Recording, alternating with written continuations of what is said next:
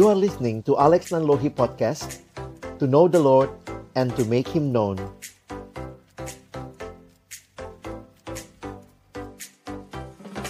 Tema kita hari ini adalah hati-hati gunakan matamu, ya.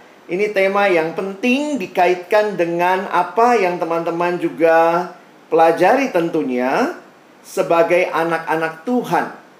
Ya, saya mau mengajak kita melihat bahwa kekristenan sebenarnya adalah bicara relasi dengan Tuhan. Christianity isn't just a religion, it's a relationship with God through Jesus Christ. Jadi kekristenan berbicara tentang relasi dengan Tuhan yang membawa kehidupan yang berubah bagi setiap kita. Di dalam kitab Keluaran pasal 20 ayat 1 dan 2, ketika Allah memanggil umat Israel keluar dari Mesir, kita lihat ayatnya ya. Lalu Allah mengucapkan segala firman ini, Akulah Tuhan, Allahmu yang membawa engkau keluar dari tanah Mesir, dari tempat perbudakan. Lalu Tuhan memberikan kepada mereka sepuluh hukum. Salah satunya yang ketujuh adalah jangan bersinah. Nah teman-teman yang dikasihi Tuhan, relasi dengan Tuhan. Ketika Tuhan menyelamatkan dan membebaskan kita dari dosa, seharusnya menjadi relasi yang kita boleh bangun dan di dalamnya kita mengalami hidup yang semakin berubah. Bagi orang Israel, Tuhan mengingatkan mereka untuk mereka jangan berzina. Nah, mari kita perhatikan kemudian uh, di dalam perjanjian baru, nah Tuhan Yesus mengucapkan kalimat ini. Tetapi aku berkata kepadamu, setiap orang yang memandang perempuan serta menginginkannya sudah bersinah dengan dia di dalam hatinya. Perhatikan bahwa Tuhan Yesus memberikan makna yang lebih dalam tentang sinah. Sinah adalah melakukan hubungan seksual di luar konteks pernikahan. Tetapi Tuhan Yesus bahkan mengatakan kalau memandang saja sudah menginginkannya. Ya, kalau yang pria memandang perempuan, yang perempuan mungkin memandang yang pria. Makanya dalam TSI, kalian lihat yang sebelah kanan ya. Salah satu terjemahan bahasa Indonesia, Alkitab terjemahan sederhana Indonesia mengatakan, "Tetapi aku berkata kepadamu, laki-laki siapa saja yang hanya memandang perempuan saja dengan hawa nafsu dan ingin berhubungan seks dengannya. Jadi baru di, di dalam benak dan angan-angan membayangkan, maka Yesus mengatakan itu pun berarti dia sudah bersinah dengan perempuan itu di dalam hatinya. Nah, Kalex ingin hari ini kita mengerti bahwa apa yang Tuhan minta bagi kita anak-anaknya adalah sebuah kekudusan yang tidak kompromi. Nah, kalau kita lihat dengan tema kita, hati-hati menggunakan mata. Seringkali saat ini banyak orang yang terjebak dengan pornografi. Banyak remaja yang dekat dengan pornografi karena nampaknya memberikan kenikmatan ada yang bilang nggak ada tuh ayatnya di Alkitab. Sebenarnya ada satu bagian. Perhatikan Efesus pasal yang kelima. Di dalam kalimat aslinya, tetapi percabulan. Bahasa Yunaninya, bahasa asli Alkitab Perjanjian Baru, muncul kata ini teman-teman ya. Porneia. Atau disebut juga sebagai sexual immorality. Dan rupa-rupa kecemaran atau keserakahan disebut saja pun jangan di antara kamu sebagaimana sepatutnya bagi orang-orang kudus. Kita dipanggil hidup kudus. Kita dipanggil bukan untuk hidup sembarangan, termasuk menikmati hal-hal yang tidak sepantasnya, hal-hal yang porno yang tidak Tuhan mau kita nikmati dalam kekudusan kehidupan. Karena itu Kak Alex ingin mengajak kita adik-adikku sekalian perhatikan baik-baik Kalian ini generasi GPS ya. Katanya posisi sangat penting. Maka pastikan. Apakah engkau sedang ada di dalam dosa? Ataukah engkau ada di dalam Kristus?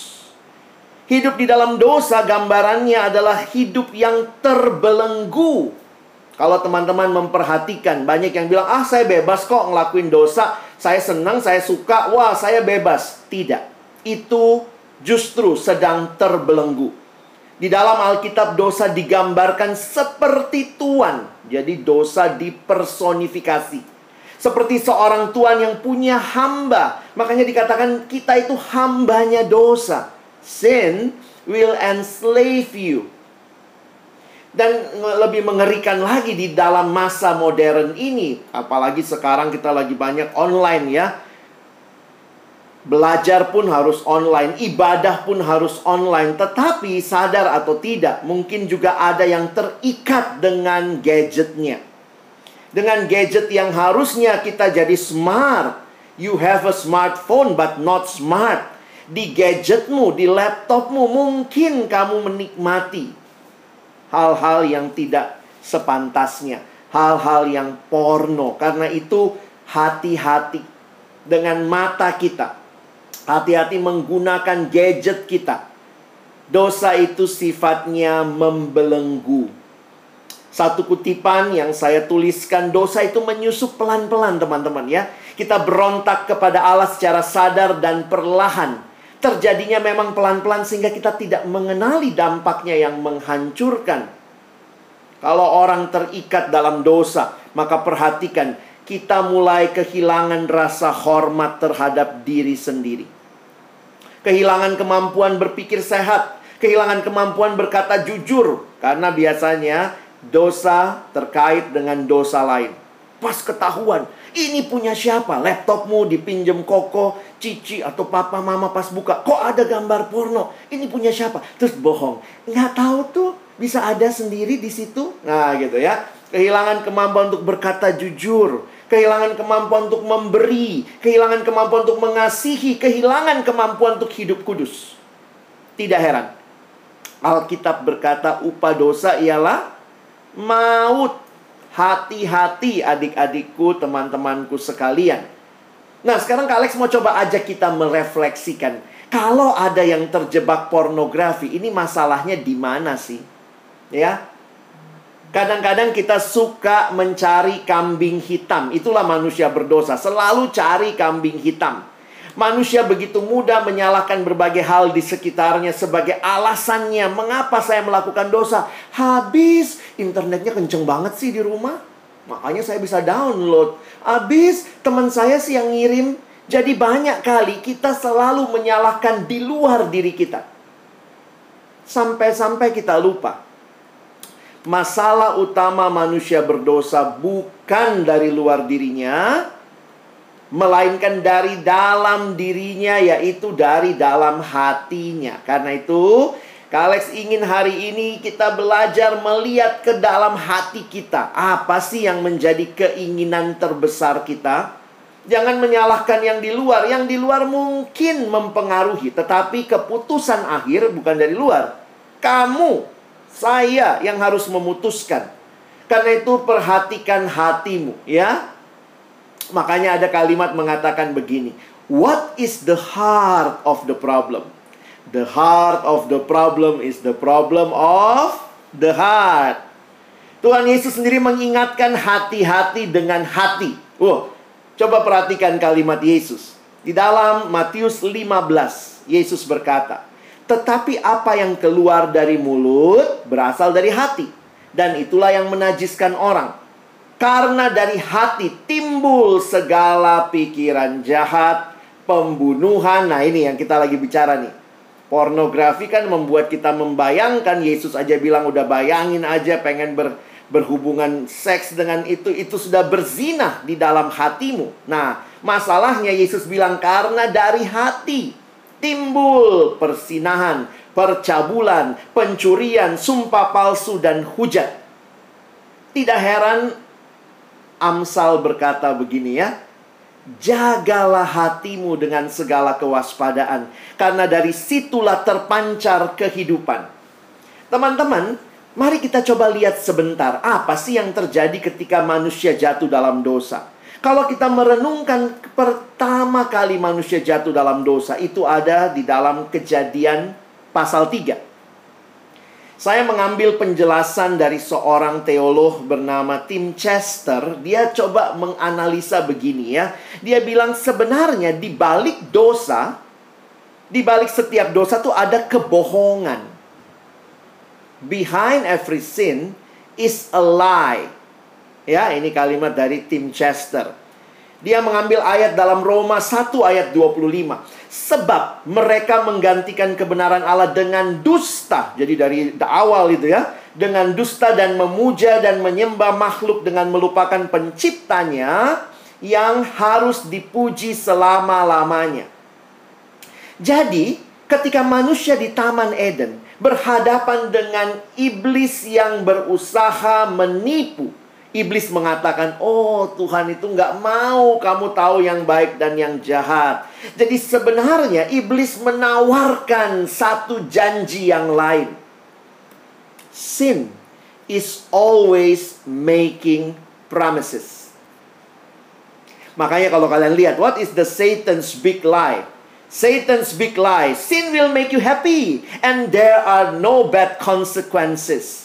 Ya udahlah, nikmatin aja, nonton pornografi, nanti masturbasi, asik, puas. Is that what you have? Di balik setiap dosa ada kebohongan yang ditawarkan si iblis. Dan ini mau mengatakan apa? Siapa yang sebenarnya iblis ini inginkan untuk kita ikuti? Dirinya, bukan Allah. Karena itu iblis selalu mengatakan behind every sin is a lie about God. Tuhan tuh nggak sayang sama kamu. Tuhan itu uh, Allah yang tidak tidak mulia lah ya. Nikmatin aja hidup. God is great, dibilang God is not great. God is glorious, dibilang God is not glorious. God is good, kita pikir kenapa ya? Nonton ini nggak boleh, nonton itu nggak boleh. Aduh Tuhan itu nggak baik dong sama saya. Itu semua kebohongan-kebohongan yang iblis berikan, dia kontraskan dengan siapa Tuhan. God is great and the devil said he's not great. God is so glorious. He said it's not. God is good. No, God is not good. God is gracious. And he said, God is not gracious. Karena itu perhatikan kalimat berikut dari seorang teolog bernama John Stott. Pendeta John Stott ini bilang iblis itu sejak di kejadian tiga memutar balikkan firman Tuhan. Iblis membuat hal yang berlimpah menjadi terasa tidak memuaskan. Dan hal-hal yang dilarang, wow ini jadi menarik. Sampai sekarang, salah satu kesibukan iblis adalah menjadikan hal-hal yang diizinkan Allah nampak membosankan dan hal-hal yang dilarang kayaknya menarik banget gitu ya. Nah, makanya teman-teman, perhatikan. Dosa itu bukan hanya masalah di permukaan. Perbuatan dosa hanyalah gejala yang muncul di permukaan, tapi akarnya mana? Hati yang tidak percaya kepada Allah, lebih percaya kepada si iblis, kepada janji-janji yang tidak benar. Teman-teman, akarnya dosa ini sebenarnya ini nih. Dosa adalah masalah tidak percaya kepada Allah. Tidak mau menjadikan Allah sebagai Allah. Menolak mengakui bahwa kebergantungan kita yang paling utama adalah kepada Allah. Makanya perhatikan, di dalam dosa, kita rasa kenapa sih nggak boleh pornografi? Kan enak, asik. Kalau pornografi membawa kepuasan, coba Kak Alex suka mikir gini ya. Kalau betul pornografi itu membawa kepuasan, kamu seumur hidup cukup nonton satu film porno. Udah dong, udah puas. Begitu ditawarin lagi, ini ada lagi. Oh tidak, tidak, saya sudah puas. Tetapi ketika engkau jatuh lebih dalam, cari terus, hatimu rasa, ah kayaknya Tuhan gak bisa kasih kepuasan. Saya lebih percaya sama kepuasan yang ditawarkan dari pornografi. Asik, bersinar dalam pikiran betapa mengerikannya. Dosa adalah masalah tidak percaya kepada Allah. Karena itu sekali lagi posisi sangat penting di dalam dosa atau di dalam Yesus. Sekarang kalau kau katakan di dalam Yesus percaya sama dia. Percaya padanya.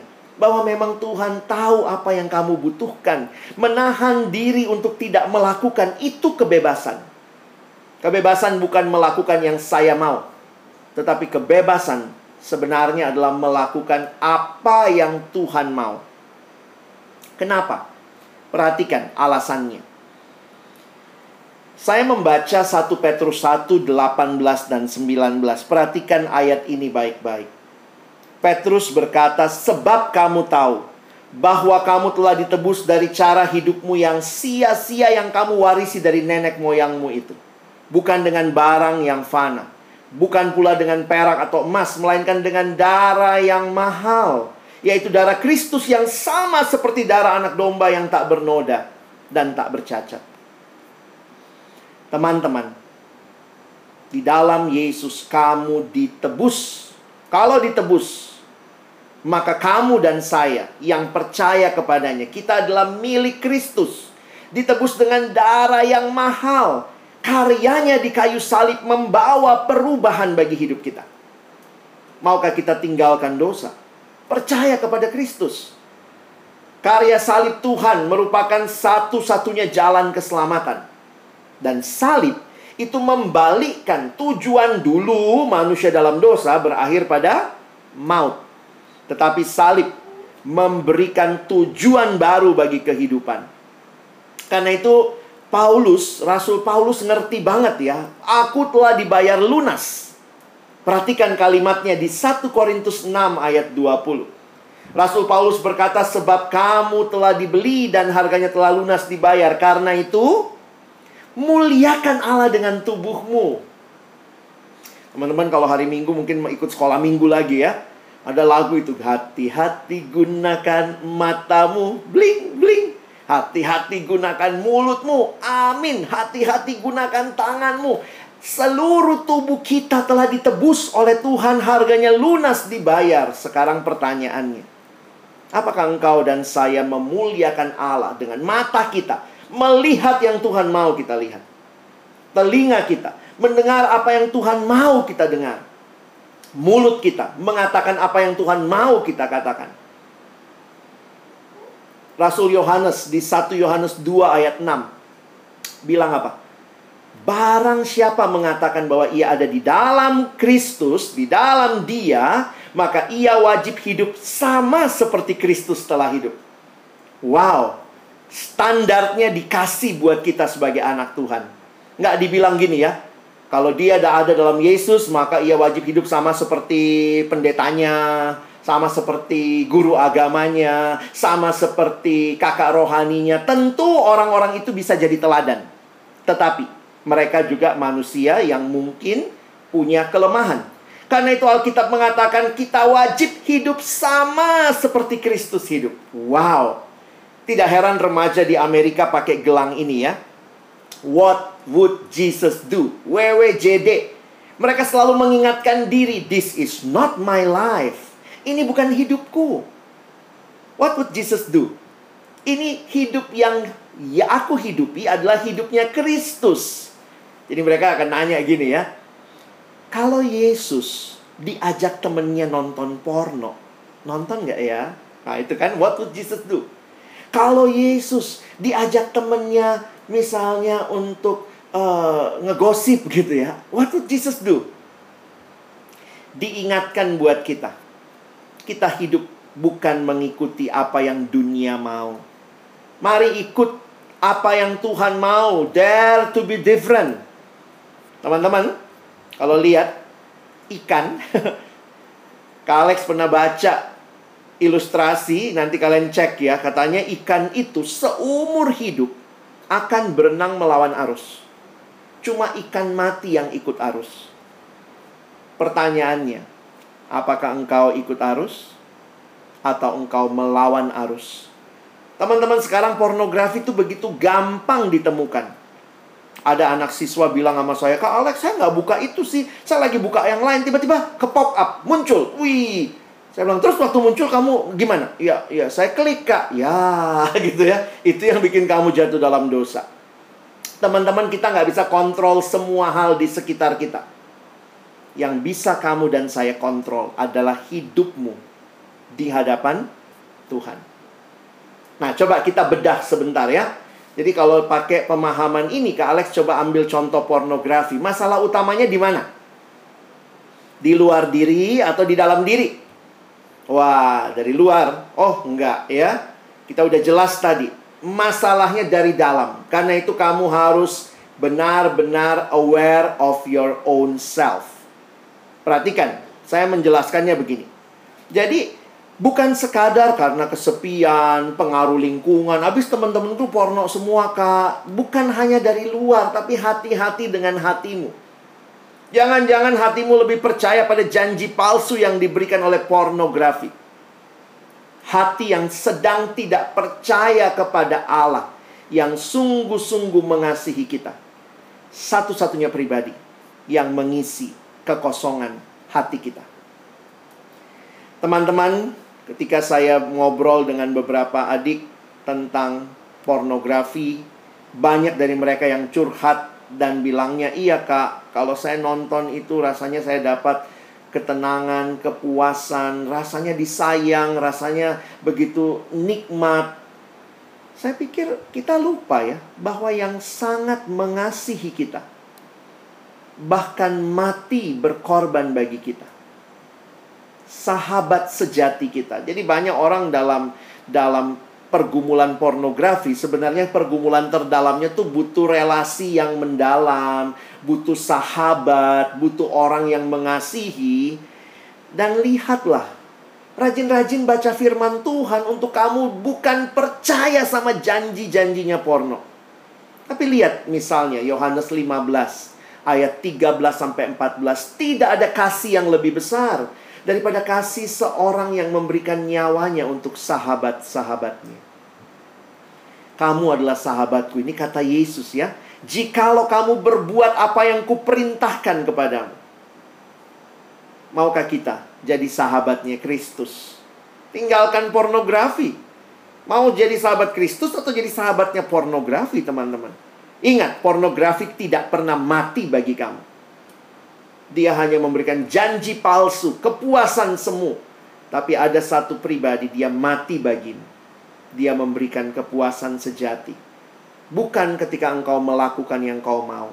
Tetapi ketika engkau taat kepada apa yang dia mau. Apa yang dia perintahkan kepadamu. Itulah sahabat Kristus. Yesus mengatakan lagi di Yohanes 10. Menarik sekali kalimat ini ya pencuri datang. Nah, ini gambarannya sebenarnya adalah gembala yang jahat. Wah, kalau lihat-lihat ini mah iblis itu ya. Pencuri datang hanya untuk, lah lihat ya, tiga programnya si iblis. Mencuri, membunuh, dan membinasakan. Tetapi Yesus datang supaya mereka mempunyai hidup dan mempunyainya dalam segala kelimpahan. Wow, indah sekali janji Tuhan. Jangan pegang janjinya iblis, jangan pegang janji pornografi, pegang janji Tuhan. Dalam terjemahan bahasa Indonesia masa kini, BIMK. Tetapi aku datang supaya manusia mendapat hidup dan itulah hidup yang berlimpah-limpah. Wah, apakah artinya ini banyak uang ke Alex? Bukan. Ya, hidup berlimpah-limpah. Saya pinjam penjelasan pendeta John Piper.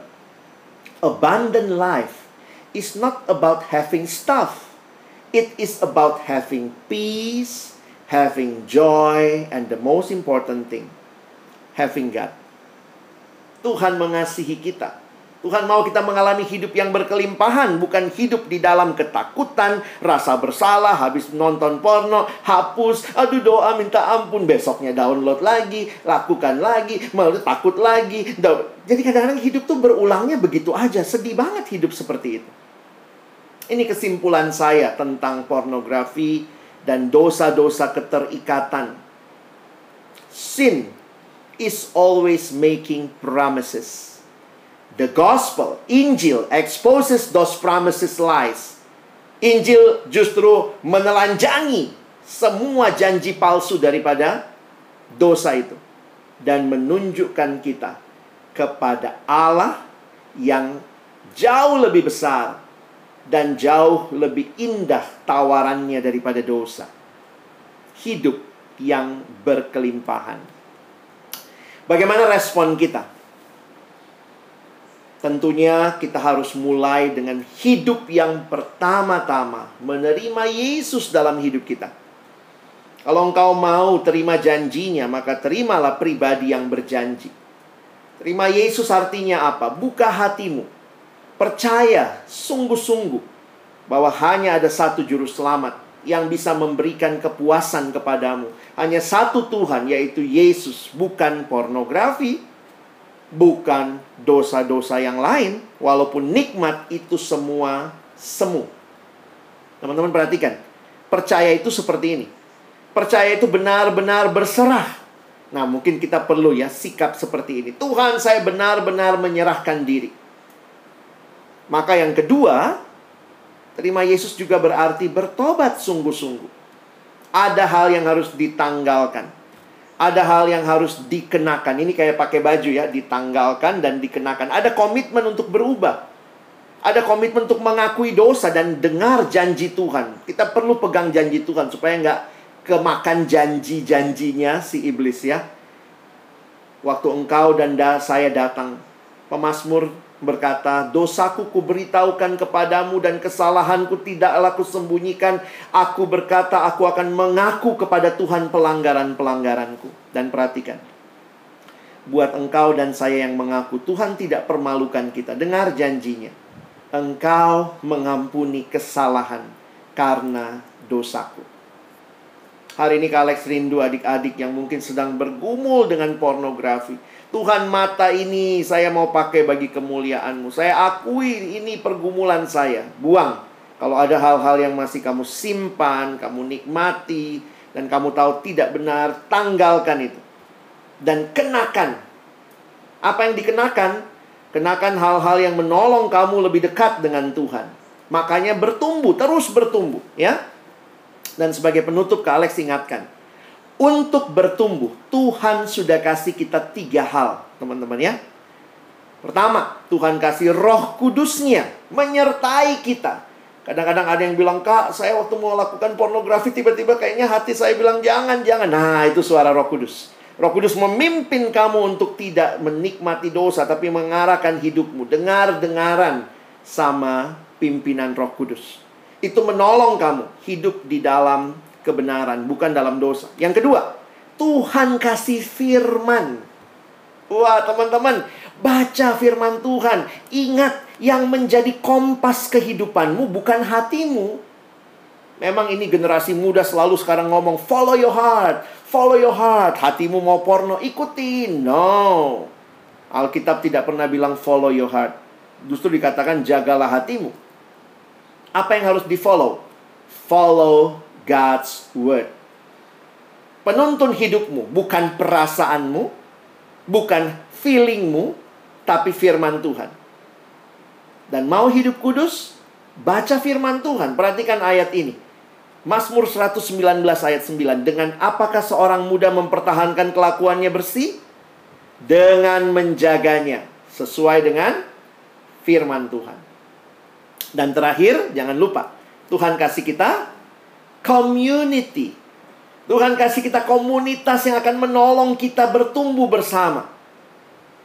Kalian punya Bapak Ibu guru yang siap mendengar, siap mendoakan pergumulanmu. Mungkin kalian di gereja terlibat, kalian punya pembimbing di remaja yang bisa juga mendengar keluh kesahmu. Jangan merasa diri sendiri, tapi datang sama Tuhan dan katakan, "Tuhan, saya mau dibebaskan." Dan kalau itu kerinduanmu, maka cari bantuan untuk beberapa anak yang sudah terlalu dalam jatuh dalam dosa. Maka engkau butuh komunitas yang menolong kamu untuk terus dibangun, disemangati untuk hidup bagi Tuhan. Kiranya firman Tuhan ini akan menolong kita semua. Bukan hanya jadi pendengar, tapi jadi pelaku-pelaku firman Tuhan. Kalex akan berdoa bagi kita menutup firman Tuhan.